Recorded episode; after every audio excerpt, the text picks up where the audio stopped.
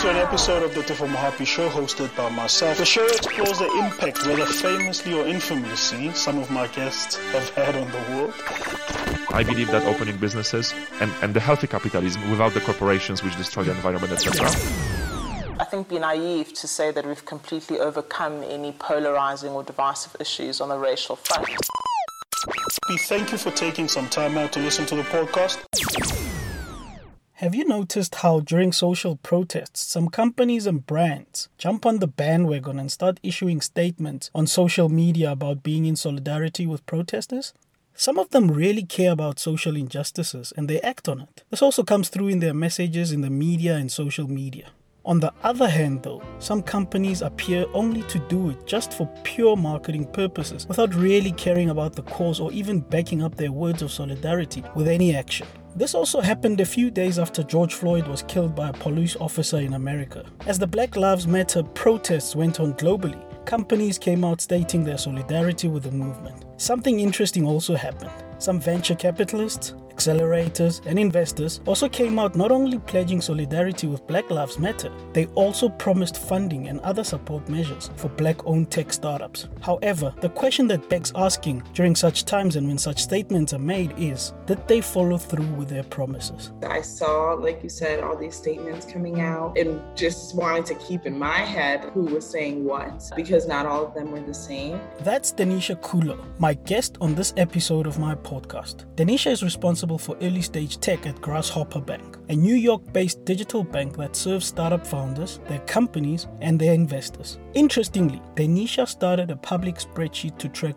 which companies and investors were making commitments to black startups and founders, and to see not only which ones followed through with these commitments, but to also help founders and startups to get in touch with them regarding their commitments. And already there has been some good news. I got great news uh, last week actually that a founder reached out to an angel investor, and that angel investor participated in her seed round. Apart from talking about how startups can be supported in general, I also had a discussion with Denisha about music and digital technology and how all this is changing the way in which artists interact with their fans and make money. I, I like the trend of labels and looking at labels in a service based business, and I also think labels are getting creative with the deals that they give to artists. Because, and one thing that always frustrated me and provoked my disdain for record labels is the deals felt predatory in some sense still do. Uh, signing an artist and even the, the concept of the advance that they get and all that money coming like back, owning yeah owning people's masters in perpetuity. Uh, so I think that's changing and labels recognize that. You should actually subscribe to Denisha's weekly music newsletter, which is appropriately named named A Stan, as she explores the relationship between fans and the music artists they love. Before you listen to my discussion with Denisha, let me take a few seconds to tell you about TrueHost.Africa, the sponsor of this episode of the Tefo Mohapi Show. TrueHost offers domain names, web hosting, free website builders, and email solutions. As a listener of my podcast, you get a discount when purchasing anything at TrueHost. Visit truehost.africa forward slash iAfrikan. Remember, that's iAfrikan with a K. Select the products you want and apply the discount code iAfrikan. Don't forget, that's I A F R I K A N. I think we live in interesting times. I think the past couple of weeks and months, especially in 2020, or just 2020 as a whole, has been a bit of a shock. I don't think anybody could have prepared us for what's been happening. But what's also been happening and interesting, apart from the pandemic that's going on, is the whole Black Lives Matter movement and what's mm-hmm. happening with police brutality in the USA. Like any movement, things come out of it, all sorts of things come out of it. And what I started noticing was that brands and companies were starting to post messages on social media saying that they pledge allegiance or they support Black Lives Matter, etc. Mm-hmm. something caught my attention during that period. Then you started, I think you had a sheet or something to that effect, which was tracking what venture capitalists were pledging so that you can track their commitments. Can you tell us a little bit yeah. more about that? Yeah, so I designed the sheet for two reasons. One, just because I saw, like you said, all these statements coming out and just wanted to keep in my head who was saying what, because not all of them were the same. And two, I talked to founders who wanted to take some of these VCs up on the commitment that they were making. And there wasn't really a unified place to identify and understand who was saying what. And so far, I know we, it's still early days probably, but so yeah any committed to those commitments? Yeah, so I got great news uh, last week actually that a founder reached out to an angel investor, and that angel investor participated in her seed round and so sent over commitments. And beyond just the capital, is actually going to be really value add and strategic for her business. So that's exciting. And then broader, people, a lot of the commitments are connecting and reaching out to folks. So people have reached out and are getting calls on the books. So great first steps. Think the ultimate goal is to get to the wire, but introductions as well. Oh, that's good. That sounds good because a lot of time, what was frustrating for me looking at all that is a lot of times things like this happen and brands and companies just commit on social media for their own social capital, really, for making effective change, if I can put it that way. They keep the same systems in place, they keep the, they don't support black people in place, etc. I'll mm-hmm. give you an example from my side, uh, from the digital. Yeah.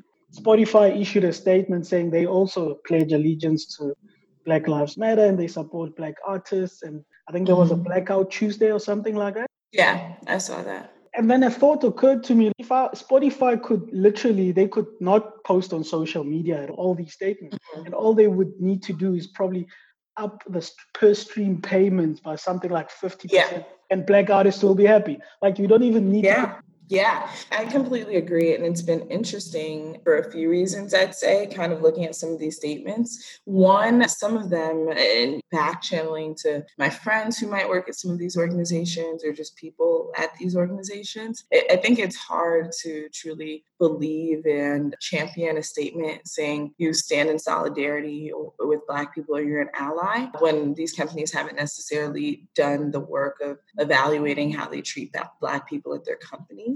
And so it's just like, how can you stand in solidarity when the Black people at your company are hurting? And a lot of that has been inflicted by working at your company. Seeing that is just interesting. And to be honest, sometimes a little frustrating. And then uh, the other part, too, I think is in some ways a lot of the statements feel a little lazy saying the same thing reiterating the same thing and not showing actionable steps for change and even if they do commit to donating shout out to the NAACP Legal Defense Fund but there clearly were a few uh, charities that or organizations that emerged and it would have been interesting to me if you're headquartered somewhere why don't you find like the local or grassroots organization in your state or your city but you didn't really see much of that. So it was awesome to see what Netflix has done. I think these last few years. I just saw that today. Yeah. Yeah.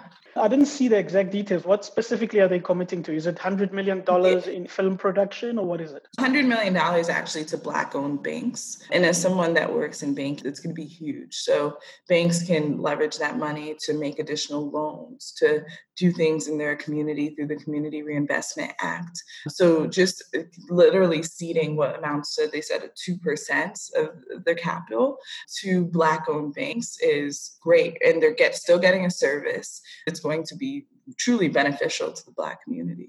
That's good. And talking, you work with startups at Grasshopper. Yeah. Maybe this is a good time for you to just introduce yourself to the listeners and who is Denisha? How did she get yeah. into working with banks? Sure. Yeah. So, hi everyone. I'm Denisha. Just said I cover early stage technology at Grasshopper. Um, Grasshopper is a digital first venture bank. So, we focus on helping companies from incorporation all the way through corporate finance or acquisition. And then we also bank the funds that invest in them. So, your private equity and venture capital firms. Our goal is and mission is really to democratize access to business banking and provide high quality financial products for entrepreneurs everywhere. And so for us, that looks like not just empowering the founders of these companies, but also empowering the folks that get to invest in these companies and changing what that narrative looks like as well. Okay, that's cool. A support system, not just money. Yeah, exactly. So uh, if we really think about it, banking is a commodity. And so we think a lot about how do we work with companies beyond banking. So spending our time not only just understanding the founder, but also their business. And really this concept that I think being digital allows us to, to have is how can we expand not just the founder, but beyond the ecosystem. For a New York company is very much a New York company, but how do we connect you to Atlanta investors or get you plugged into the Atlanta market earlier? How do we get you plugged in Africa and considering Africa yeah. is the next place for, for go to market? And yeah. if you are interested in Africa, where on the continent? So it's really understanding the founder and their business and then leveraging our networks, relationships, and expertise uh, to help them grow because that leads to more money in the bank. But you guys sound more like a, not like a bank, but like a venture fund. So I do liken us to like the VC platform side of a venture fund, but we also think that the founders and businesses should have access to this kind of service and value add, regardless of whether they raise institutional capital. Um, while we know a lot of folks will try to raise institutional capital or take investment, there's a lot of companies that are doing really well and sustainable uh, themselves. And so we think that we should be able to provide that same platform uh, for them to tap into. And what trends sitting on the financing side of startups, what trends quickly are you seeing in terms of industries that are not easily financeable, but becoming mm-hmm. trending. I'll give you an example. Across the yeah. continent over the past five to 10 years, it seems what's been trending, if I can put it that way, from a VC and financing perspective, is like fintech a lot of payments companies, a lot of yeah. processing companies. So from the state side, from New York side, what, what seems to be trending? Yeah, that's a great question. I'd say a lot of focus right now is around things that are COVID proof. Uh, of course, digital, uh, you're seeing right now less consumer products unless it's CPG or in the food space, which I think is interesting and makes a ton of sense. Uh, and we're seeing a lot in ed tech. Ed tech was traditionally an industry yeah. that venture didn't love. But I think now, after people have been home with their children, yeah, trust me, we we need that. Yeah, so ed, ed tech has become a lot more popular for, for obvious reasons as well. And do you guys work with any African startups or any African funds or? Yeah, that's a great question. So it's something I'm, of course, very passionate about. I'm first generation Ghanaian American, and I think a lot about how we bridge the ecosystems between uh, those on the continent as well as the United States in general. So we do work with African startups in the capacity for those that have an entity in the US. Yeah, so as long as they have a US entity, we're happy to work with them. Of course, pending what the business is and due diligence. But yeah, we do. And it's definitely a, an area I'm passionate about. So hoping to increase that more in the, in the coming months. One area that I, I really wanted to talk to you about, and what caught my attention apart from the sheet that you had tracking black lives matter pledges by vcs was the area of digital music. I unfortunately have a failed digital music startup in my previous life. I want to hear about it. I want to hear the pitch. We can talk about that later but yeah it failed and I loved your newsletter. newsletter gives quite interesting insights and long form pieces. But what for me frustrates me to this day, like we mentioned earlier about Spotify, is that the amount of money per stream, how did they reach that amount? Because I was looking at yeah. before Spotify, it was Apple Music or iTunes. It wasn't even, it came with a whole digital music thing to say you buy an album, I think it was $9.99. Yeah. So yeah. artists got used to that. It's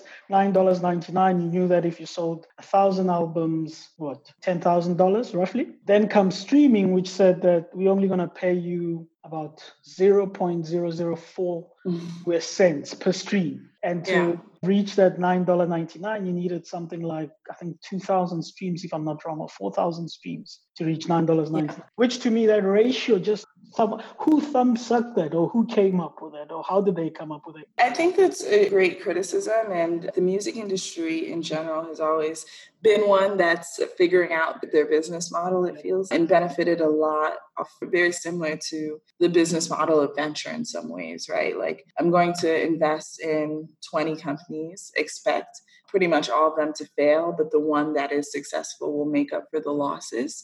But when you look at it, that's a really volatile risky business model. So then shifting to iTunes, and eh, I think sometimes Steve Jobs isn't talked about enough in terms of how him and Apple re- reconfigured the music industry and how we thought about things. So, from the consumer perspective, they encourage the consumer to value accessibility, I think, and ability to access music quickly versus collectability, in which people used to showing off the your CD collection. Yeah, it was a badge of honor, and now less so. And that shift ultimately led to, and it's tricky because and I think this is what Spotify's argument would be is that the whole business model of the industry has shifted for artists, and therefore the bulk of their revenue is not going to be derived from Spotify, but it's ultimately a loss leader for the business of the artist. And there makes being an artist more complex, right? Because before you could put out your music and go, hypothetically, you could yeah. put out album and go home and you put out your album and your album sold well. But now if you were to put out an album, even if it does well, uh, it's incrementally less in terms of how much you would make compared to if you had that same type of success before. So I think it's breeded an environment in which the business of being an artist is more complex and truly requires more labor, requires more emotional labor, physical labor due to touring, and just work in general. Mm. So agree, and I think it's an important question that artists have to think about. And becoming an artist, the the complexity the career has evolved into. And as you said, it's changed the complexity of being an artist because sometimes you had artists who didn't but were pop had yeah. popular music. So they knew yeah. they could live off their sales. Yeah. They were popular. Yeah. Now you don't only you can't just be a recording artist, you have to be a performing artist. You have to yeah. and get endorsement deals. an influencer. Yeah. correct. You have to be an influencer mm-hmm. too to get endorsement deals to supplement yeah. which is not something that many artists are comfortable with or skilled at. Yeah. There's a started to think a lot more once I was writing for Stan about the emotional labor that comes with being an artist. And I think it's something that's discounted and more and more artists are trying to grapple with that dynamic. But you see it when they begin to cancel meet and greets or they take dedicated time off because and Noname was a great example of this with like her saying, I can't, I don't want to perform my music to white crowds. That yeah. is very tough mm. for me and takes a lot out of me. And so there's definitely a lot more, I think, emotional labor involved as well. Yeah. But then how do artists navigate out of this? I know you wrote something about, I think it was specific to Ghana and Nigeria. How yeah. do they about leveraging in, being an influencer, etc.? How do they navigate out of this? How do they still follow their passion of recording music yeah. and yeah. pay bills? Or does music because now it feels like from my side, it feels like music is literally being reduced to a hobby. For better or worse, it truly is the loss leader. So I think that the things that do generate a significant portion of income really have to be customized and tailored to what the artist wants and the experience that they seek to give and also have with their fans. I think that there hasn't still been enough conversation on what that fan artist relationship looks like and how we interact with artists, even in a way that will bring them money. I think that not every artist should seek to maybe fill out the 2,000 people yeah. show. You can get to that same amount with 500 dedicated fans who are willing to pay more, and it's probably a better experience for you overall. And I also think understanding your fan base and being able to curate and provide experiences that are in tandem and in line with the artist could be a really unique way to do things. In that article, like I talked about the fan frontier in these different countries, yeah. but I would love to go somewhere with my favorite artist. I'd love to hang out in Nigeria with Rema. Like uh, thinking a lot more about what that looks like. And for so long, these were the boxes of what it was to be an artist and how you got money as an artist. And I just think that model needs to really be flipped on its head. You're right. I like the example you use of a specialized tour with an artist of a few fans. I think every music artist that was sitting outside as a fan in this case, I think every mm-hmm. music artist has that golden thousand true fans, if I can put it that way. Yeah. And those are the type of fans. I'm just thinking about my favorite artist. If they released a special edition vinyl, I'd pay yeah. $100 for it if I knew that it's only for a thousand people you take that hundred dollars from a thousand people a month, that's good money that an artist can live. But I just, you're right. People, there's these boxes that uh, the music industry, if I can put it that way, and artists are used to and want to still stick to in terms of going. Yeah, and the problem I think with those boxes is, for lack of better words, it's fast money, and you're seeing that now for artists in the era of COVID. The touring is great, and J. Cole said it in 1985, like after a while, those shows slow up. Uh, and when that's your primary source of revenue, it makes it really tough to what do you do after that? And the problem I think a lot about, and I'm really struggling with, is that even amongst that, you don't have ownership of that data. Ticketmaster, whoever, the promoter, these shows have built their brands beyond the artist. And so that's who fans have loyalty to. They're loyal to the Coachellas and the Afrochellas and the Afro Nations, regardless of whether an artist is performing or not. People are still going to go to Afro Nation. So they've built this loyalty and affinity to the brand and the promoter, really, more so than the artist. That's it's such an important point you raise on they don't own that data. Yes, maybe perhaps we can talk about my, not my, it was two of us, failed mm-hmm. music startup. One of the things, this was during the time when BlackBerry was quite popular. So in South Africa, you had BlackBerry Internet Service, which was. Affordable mm-hmm. and unlimited. So you could browse the internet for as much as you like, upload, download, etc. So we started, I joined later. I didn't start, I joined later. Mokgethwa started a platform where artists literally give us freedom to upload their music for free. Mm-hmm. Fans can download it for free. We just run ads and we split the revenue with the artist.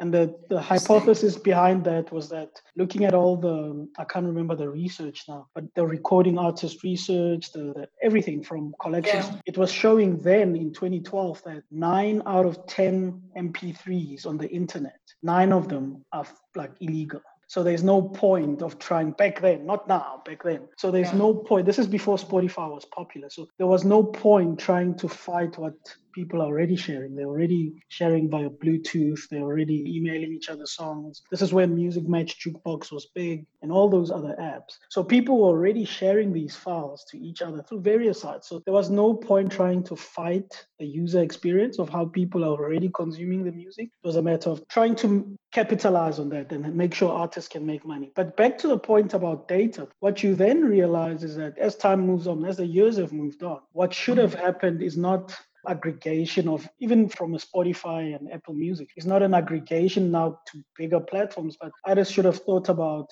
yes, you can still be on those platforms, but how do I interact and how do I collect data on my fans? Because yeah. now what I'm seeing more and more of is you take artists who have 3 million fans on Twitter. 1 million on yeah. Instagram and they yeah. do an Instagram live and they do it and it's over and I'm like, you should have done at least a Zoom webinar because mm. that way that you could have at least collected telephone numbers or, or email yeah. addresses for registration. Exactly. But it's yeah. it seems it's so difficult to explain this to artists and the, the shift is taking too long in my view. What do you think is stopping yeah. that? Yeah, so right now, and it's something I think a lot about, and have even started to run some experiments to try and figure out like what works on the consumer side and the fan side, and also what works on the artist side to make that feel more natural. But I think that artists don't truly understand the value of it until it's too late. And then, even when it's too late, hypothetically, they're already such a big artist that they're already making money and in some ways, like still successful even if they don't have this data. They're still getting a lot of money for touring. They're still they're popular by all accounts, so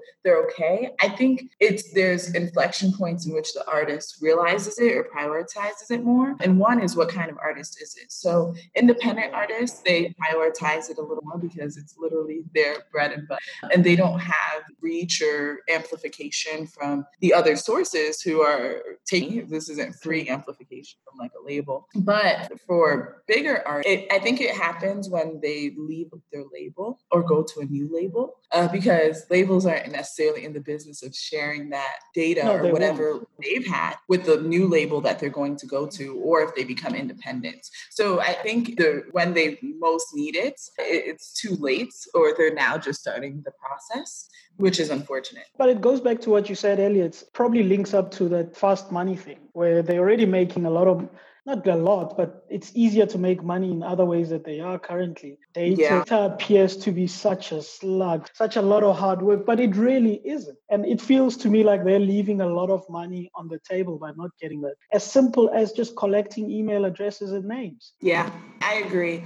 One of the things that I think will be helpful, and it, it does sound like Spotify does this somewhat well from the Spotify for Artists dashboard, but the problem, like you said, is that fandom is so aggregated and content shows up in a variety of platforms. So, using the information about Spotify to inform your artist decisions could very well discount yeah. Apple Music, where you might have a larger fan base and is more reflective of your fan base. And so, it really needs to be an aggregate and a more holistic view. And so, as I've been doing research and running experiments, that's kind of, I think, where the challenge approaches. And how do you truly paint a holistic picture of what that fan base looks like? I actually have an answer. It's something I've thought a little bit about and probably bounce it off you now and probably get oh, well questions and feedback from listeners when they get to listen to this. So i think the problem can be solved. It's just that music streaming companies are like any other big tech platform. They want to protect their own interests. If you look at podcasting we distribute podcasts via rss and that allows you if yeah. you technically skilled that allows you to literally you can see how much streams from where how long etc from the different platforms because you host your own rss stream and you host your own mp3 or whatever audio file. So you are able to run whatever analytics you want on that data. Yeah. So artists could do that it's just that there's so many power dynamics at play. But maybe this is where you can give your thoughts on it. That is it possible? Is it something that can be done? Yeah, I think it can be done. I think initially when artists are starting off, they don't want to, not necessarily they don't want to, but they also maybe don't have the bandwidth to learn in regards to, to what that would entail. And interestingly enough, I think that even when they do employ that strategy and continue to use it, labels will come in and reconfigure all of it. and so I think it's tricky and it makes sense for the right type of artist. One that's definitely probably digitally native and bit tech savvy to begin with, and one that prioritizes owning or understanding their audience from the very beginning and probably maintaining their independence throughout. But yeah, I don't see it happen. I think it, it might happen. Maybe some will do it, but I think it'll take too long for it to happen. Like you look recently, and only recently, I just read that uh, Sony Entertainment Africa released a portal for their artists, which shows them how much their royalties are getting per stream. And, and then they can release the funds quicker so they don't have to wait on the quarterly or monthly cycles of seeing how yeah. much they earned and getting there. So that's one step, but that's moving. Given that the technology is already there, these capabilities can. It's like switching on a, a flicking a switch. These things can be done now. But because the data, again, is in the hands of a few, if I can put it that way, it makes it a bit more difficult. Yeah. I think I think interesting with labels and even like that decision by Sony to do that, that transparency probably always wasn't welcomed on their end. When you look at the Goldman Sachs report about music two years ago, the average artist only takes home 12% of the actual money that they generate and create. So there's so many stakeholders in music. That type of a report, I think is probably the the best thing to make yeah. an artist want to consider to go independent. And much to what you said before about the streaming and the the royalties in money and music and how they're paid, is Spotify and they ended up shuttering this initiative because of the feedback and pushback they got from the labels. But they did something with independent artists. And because I remember Noname was one of those artists, and it ultimately equated to, I think, a 50 50% split and they were getting paid directly through Stripe. And okay. so I think by showing some of that transparency, artists see how much money is being dished out to various stakeholders too. I don't know how it is in the USA, but I know in South Africa we've got what you call the South African Music Rights Organization, which is a collection society. So this is more an offline thing than yeah. an online thing, which uh, yeah. they track radio, they track television, they track restaurants, they track all these places, event spaces, and they try and collect royalties on behalf of artists. Has this moved into a digital space yet, to your knowledge? Something like this? Yeah, to my knowledge, it hasn't. The only things that I do think are interesting in terms of, I, I wouldn't even say potential solutions, but just fostering more accountability is when, and I believe Apple's done this. I don't think Spotify's done it yet, but you'll see at a lot of restaurants and even coffee shops or whatever, they're using a consumer account to play music to yes, a broader audience, yes. which they technically should not be doing. And Apple, I believe, has launched or was thinking about launching like a music for business account where businesses pay and they're in compliance.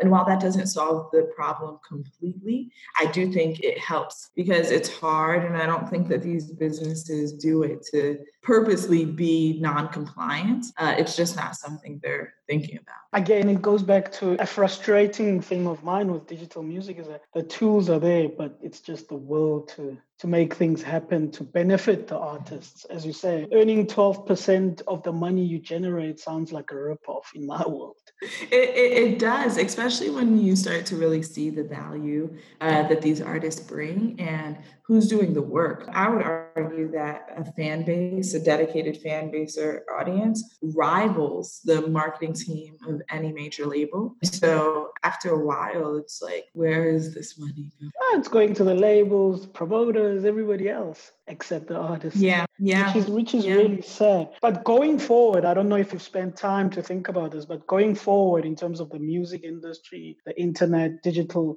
what are we looking at in terms of not only on the consumer side from consumption and how they consume, but also will we ever get a decentralized business models gaining track like we had with Napster? Or are we all mm. are we stuck with the centralized models of one, the big record labels, and it's mainly three of them: Sony, Warner, Universal, and stuck with the big streaming platforms. And they all talk to each other. They all own shares in each other in one way or another. Are we stuck with this one big monolith, or will there ever be yeah. a decentralized uh, music industry? Yeah, no, it's a great question. And I started to really think a lot about like antitrust and big tech and the dominance that big tech companies are able to exercise. And interestingly enough, uh, so my godfather, he has a restaurant in the South Bronx and was never really on the delivery platforms, so the Uber Eats and the Grubhub. Uh, and of course, get COVID accelerated his his onboarding onto those platforms. And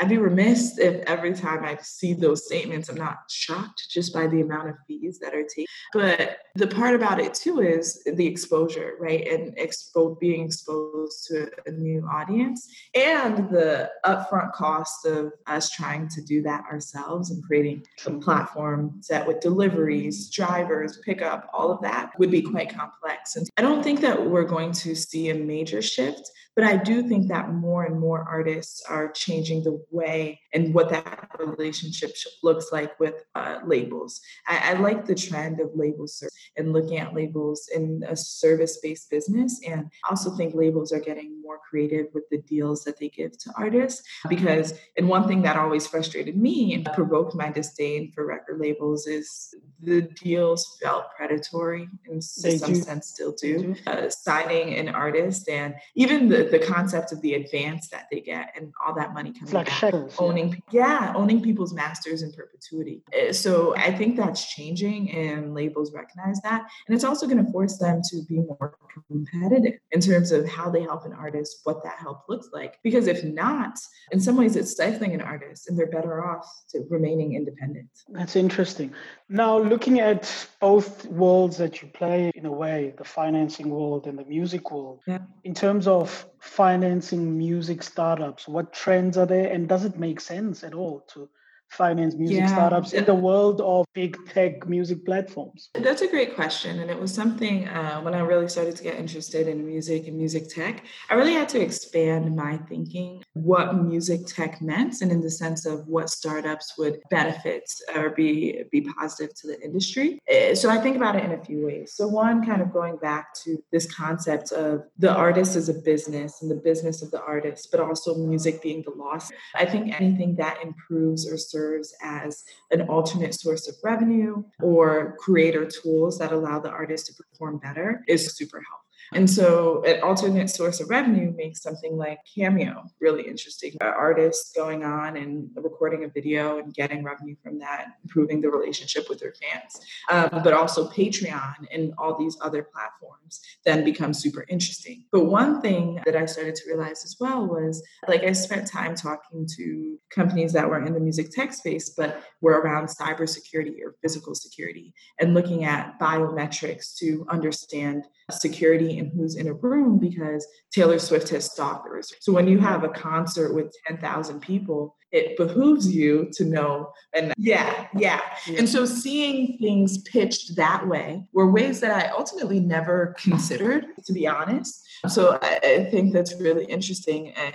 Before what Dr. Dre did with Beats, hardware we never looked at before is that appealing. So there is still opportunities in the music tech business. Totally. Lyor Cohen said it on the Breakfast Club that the renaissance in like the music industry uh, still is very nascent. And I think now more than ever, there's all these different techniques and dynamics and different types of artists at play that truly give the breeding ground for startups and founders to experiment and create, but also their tests or the people that would be using it are much more open. Uh, looking at Instagram Live and what they've done yeah. versus how fans and artists are, it, it's truly a time. But I also think what BET just did with their award show, that yeah. was fascinating to me. And I think they did a phenomenal job. Who would have thought? I would have thought they'd have canceled the award show. But there was the same type of fanfare, excitement, conversation around performances that people had in the past. And so I don't think it should replace it completely, but it definitely changes the conversation around what can be done. But as we wrap up, doesn't that make you think about, again, going back to this conflict I have in my head about big tech music platforms and to an extent social media platforms and the data mm-hmm. they have? If you look at Verzuz running these uh, challenges with artists on Instagram Live, and the yeah. amount of data just to use instagram as an example the amount yeah. of data instagram live has on what's been happening yeah. during lockdowns around the world and how that positions them in terms of product development and product roadmap on what they can do doesn't that worry yeah you?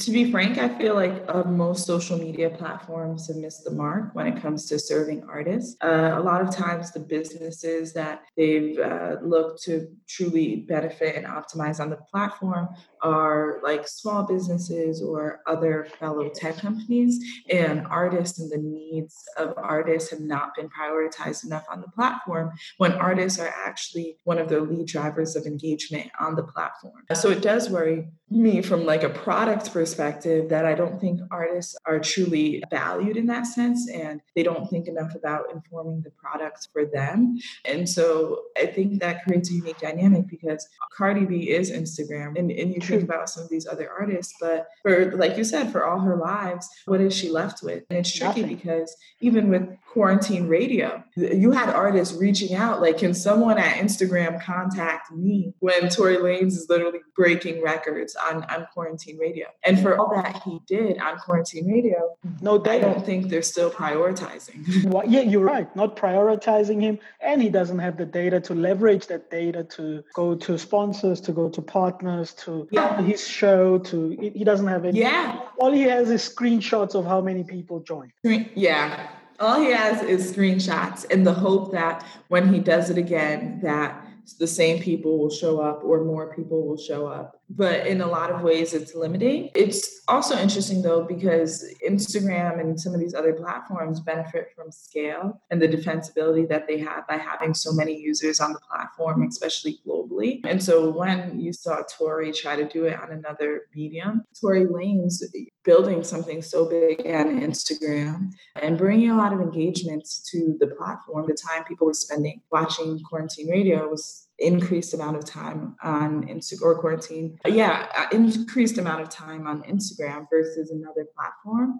And it, he wasn't like rewarded for that. Uh, and the platform didn't really think about how to best serve him uh, because they have, they're, they're comfortable based on their dominance, which is a missed opportunity in my opinion. I think it's both a missed opportunity, but also them saying that look, Tory, we already have these users. You, you, you didn't bring these users because, again, they can see the data. They can see whether these are new users that signed up just to watch Tory Lanez or these are existing users that are Tory Lanez followers and other people's followers. So, what would be their benefit of, as Instagram, rewarding Tory Lanez for continuing engagement with people who are already on Instagram? I think it could be through features or the features that folks have access to. And, and, that could be Instagram needs to think. And right now it's really the war for attention. So beyond Instagram or even Twitter, Netflix could be interested in this. Other platforms could be interested in this. And so they, need to reward people's ability to capture attention using the platform. And even if that reward just looks like increased features to enhance the experience that their users have when watching that show, it's something that needs to totally be considered uh, before another platform makes it more enticing. You saw that with